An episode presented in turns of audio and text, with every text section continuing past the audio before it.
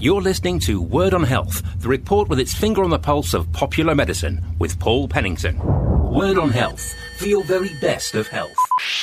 It's a time of peace on earth and goodwill to all, where acts of kindness bring joy to the world. But, says a not for profit organisation, kindness shouldn't just be for Christmas. It's an underrated quality that costs us nothing, with evidence to show it's good for our mental health and overall well being. For the past 15 years, social entrepreneur David Jamilly has volunteered his time to encourage us all to be a little kinder a lot of the news we're confronted with is grim all the time. So 15 years ago, I started gathering in good deeds from around the world. I got most beautiful, heartwarming stories from the weirdest places on the planet. People in the most extreme circumstances that are hard for us to even imagine doing kind things. It hooked me up to want to push it up to a different level. I then founded Kindness UK with a view to increasing awareness around kindness, something which could catch on with the general public.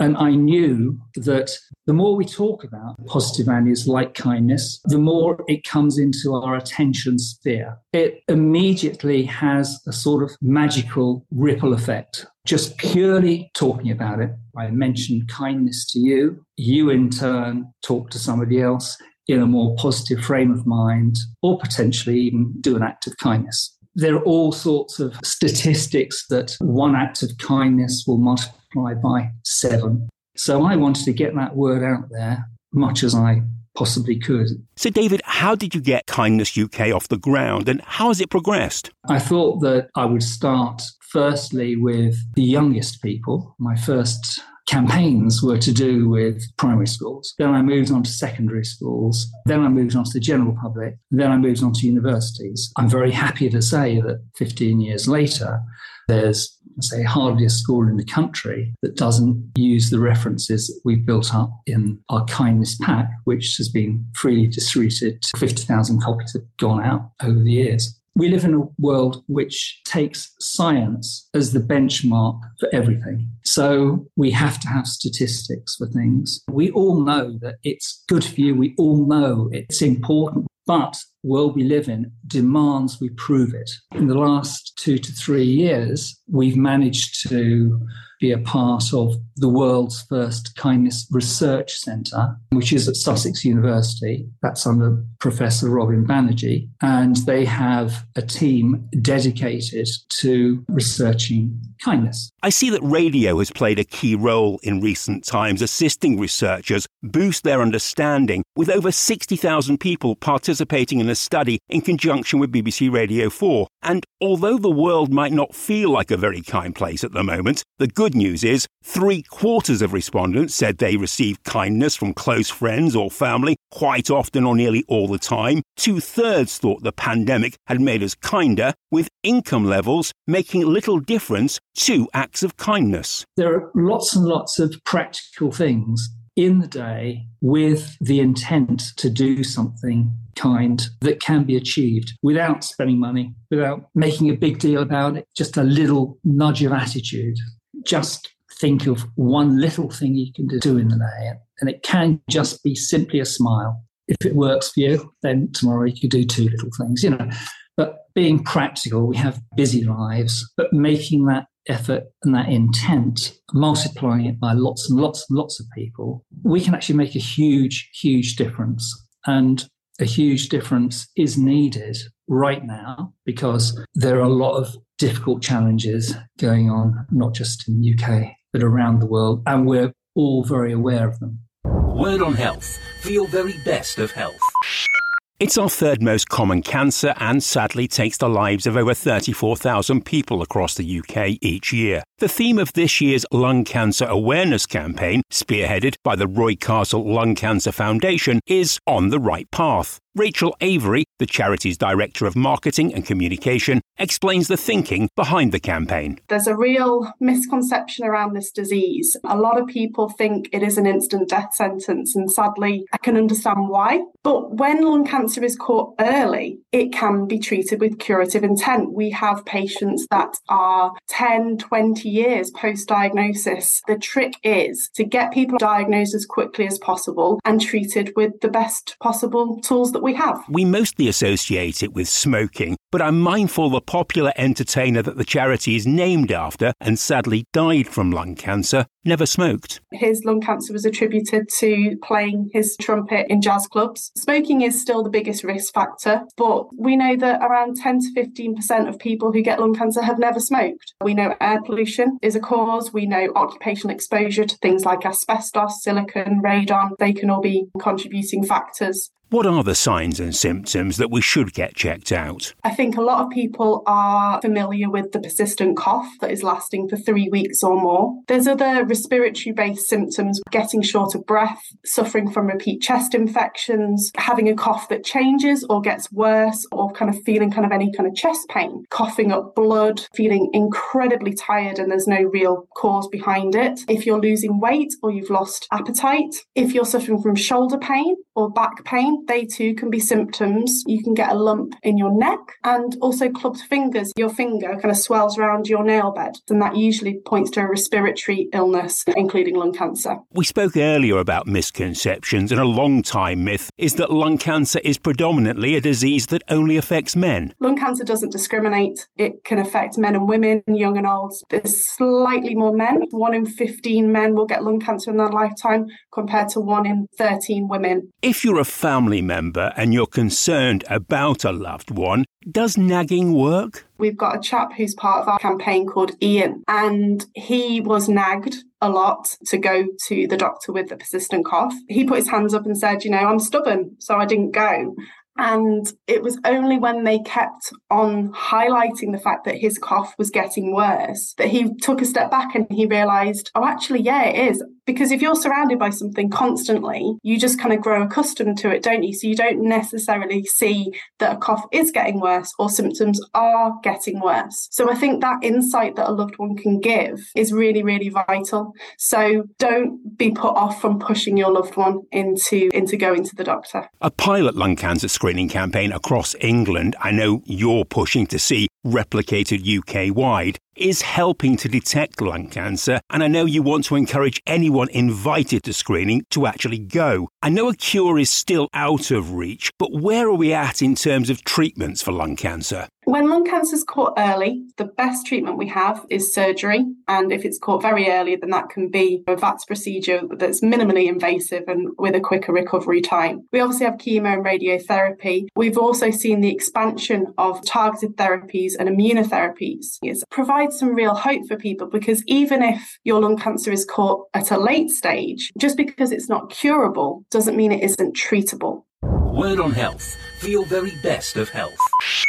Around 1 in 350 of us live with Parkinson's, the degenerative neurological condition mainly caused by the loss of dopamine producing nerve cells in the brain, which control movement. There are around 40 possible symptoms, which may include tremor, muscle stiffness, stooped posture, painful shoulders, numbness or discomfort in the back, change in facial expression, slowness of movement, limping or dragging of one leg, your handwriting might get smaller, you may lose your sense of smell, your speech may get softer, and you may have depression and anxiety. Each person diagnosed with Parkinson's has a different experience with their own combination of symptoms and side effects, making it far more difficult to treat, and its incidence is increasing. Grace Ogden is campaigns and engagement lead at the charity Parkinson's UK. Most people diagnosed with Parkinson's are over 50, so there are elements of people are living longer, so we're seeing more of Parkinson's diagnosed. We're still researching into are there things that cause these dopamine cells to stop working or die, and, and looking into why it is on the increase.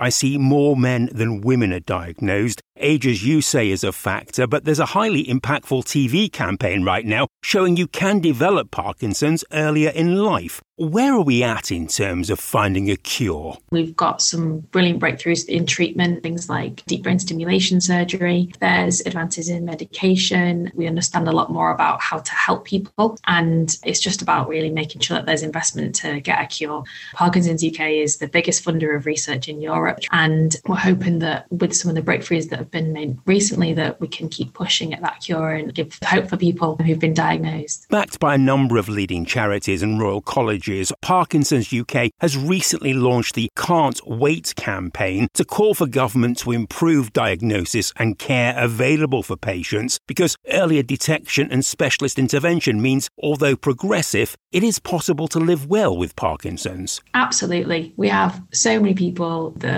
get involved with our charity actively who live really, really well with Parkinson's. There is medication that you can take that your specialist or your Parkinson's nurse would provide that would help you manage your symptoms. We have physical activity groups across the country to help people live well with Parkinson's. There's loads of support groups, and we have branches at Parkinson's UK where you can go along and talk to other people with Parkinson's. There's a real strong community supporting you to live well. While it's a degenerative disease and it will get worse over time, like there are ways to live well and see your loved ones and even make a new community. Word on Health for your very best of health.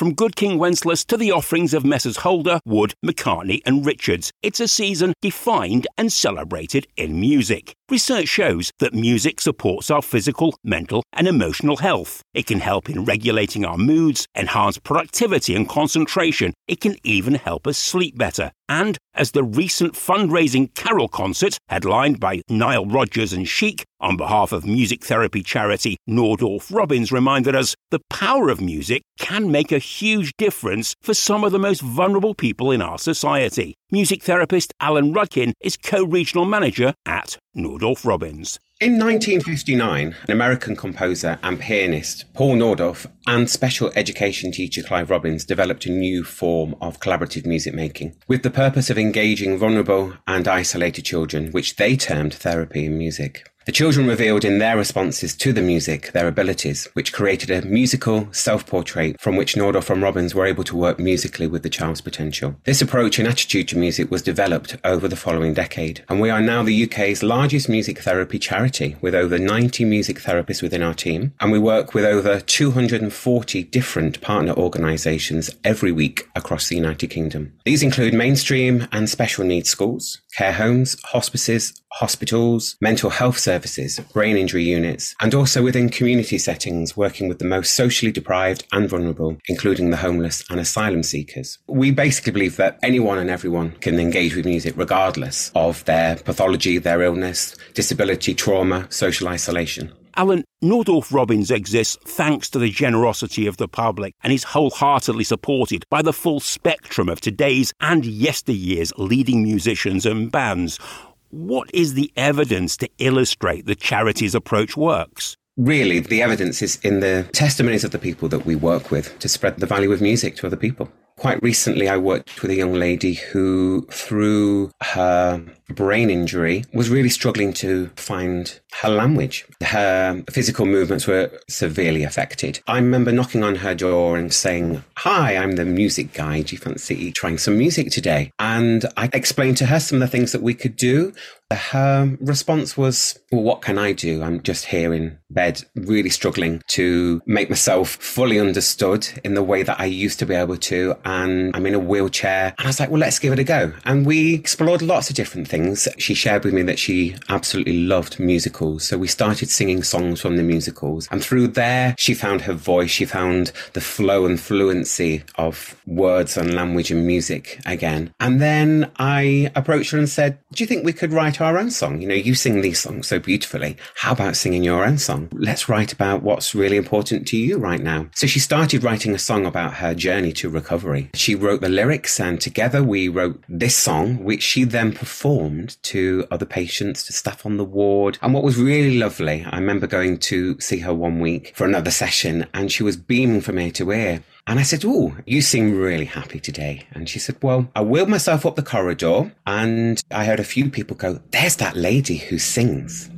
And she says, and suddenly I realized this is who I am and that I'm not going to be defined by the journey that I'm going through right now. I am a musical being. Music has always been a huge part of her identity, she said. And suddenly it reminded me that it still is and that I'm still very much here as I've always been. And what's been really beautiful is that she has since gone on to be an ambassador for Nordoff Robbins, talking to people about her own experiences, which has been absolutely lovely. My grateful thanks to all my guests. For further information, log on to our website, www.wordonhealth.com. That's www.wordonhealth.com. You can find us on Facebook or follow us on Twitter, our address being at Word on Health. Word on Health. On air and online 52 weeks of the year with Paul Pennington. Word on Health. Your personal prescription for your very best of health.